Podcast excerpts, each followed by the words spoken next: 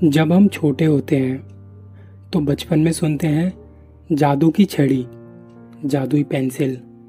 सोचते थे, ऐसा कुछ हमारे पास भी होता तो कितना मज़ा आ जाता ना।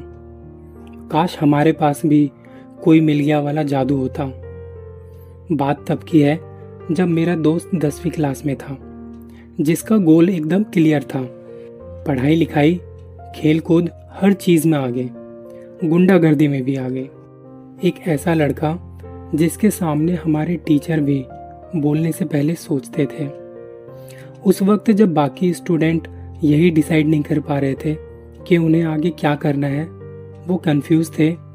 कॉमर्स, साइंस, आर्ट्स, क्या लेना है? और मेरे दोस्त के पास सारे प्लान्स थे कि मुझे क्या करना है। वो कहता, मेरा ना एक सपना था दिल्ली का आरजे बनने का। बस इतना ही। धीरे धीरे मंजिल की ओर बढ़ रहा था। इंटर्नशिप की और इसी दौरान ख्याल आया कि दिल्ली जैसे शहर में एक इंटर्नशिप वाले को कौन आरजे की नौकरी देगा। तो सोचा कि पहले छोटे शहर से एक्सपीरियंस लेते हैं, फिर दिल्ली में ट्राई करेंगे। कुछ साल कानपुर और जयपुर में आरजे का काम किया। यहाँ मुझे बेस्ट आरजे की कैटेगरी में जाना जाने लगा।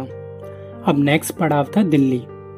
लेकिन जब आपको लगने लगता है कि ज़िंदगी आपके कंट्रोल में है, तब ज़िंदगी आपको बताती है कि आपकी ज़िंदगी की डोर मेरे हाथ में है। मुझे जॉब छोड़नी पड़ी।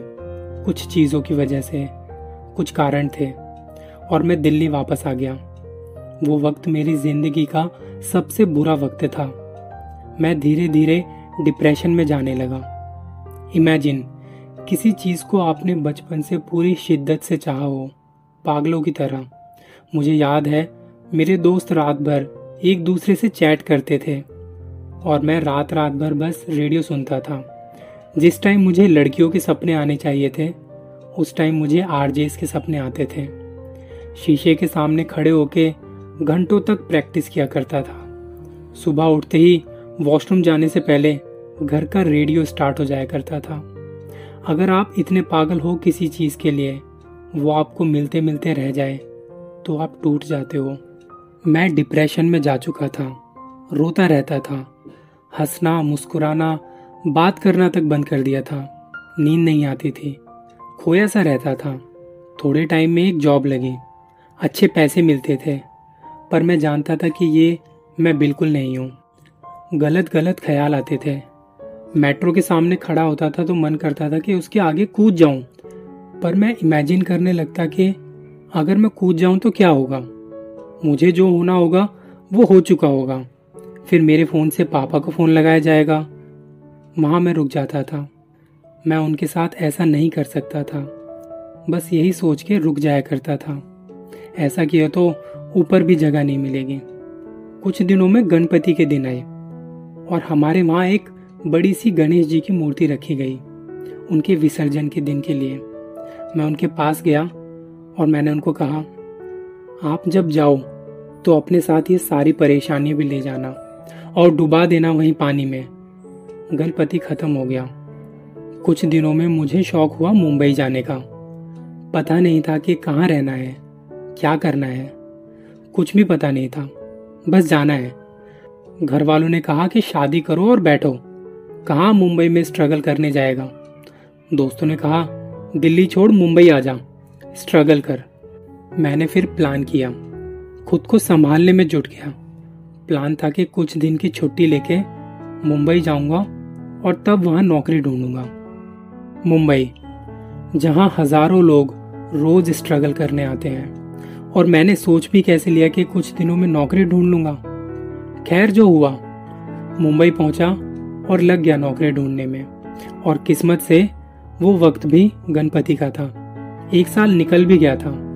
अब जब मुझे दिल्ली वापस जाना था, उसके एक रात पहले, करीब शाम के सात बजे, मैं टैक्सी में बैठा था।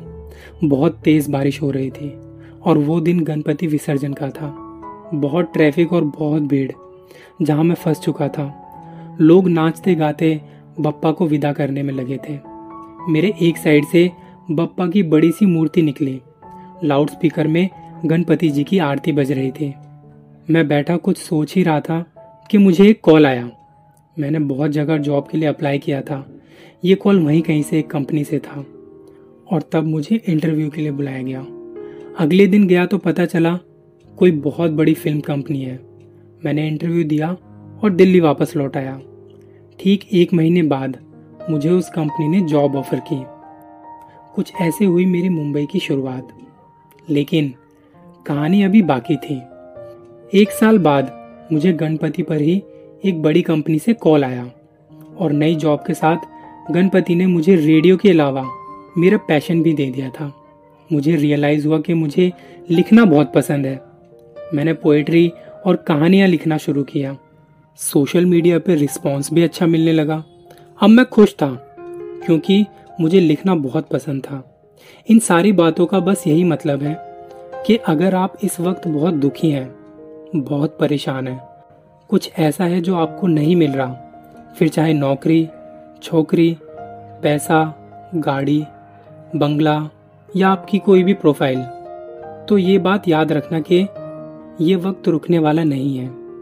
ये वक्त गुजर जाएगा और जब आप कुछ साल बाद पीछे देखेंगे तो ये प्रॉब्लम्स जा चुकी होंगी। क्योंकि उस ऊपर वाले का प्लान आपके प्लान से ज़्यादा फुल प्रूफ है। और जादू सिर्फ़ ऋतिक के पास और कोई मिल गया तक ही सीमित नहीं है। उस ऊपर वाले का जादू हम सभी के साथ है।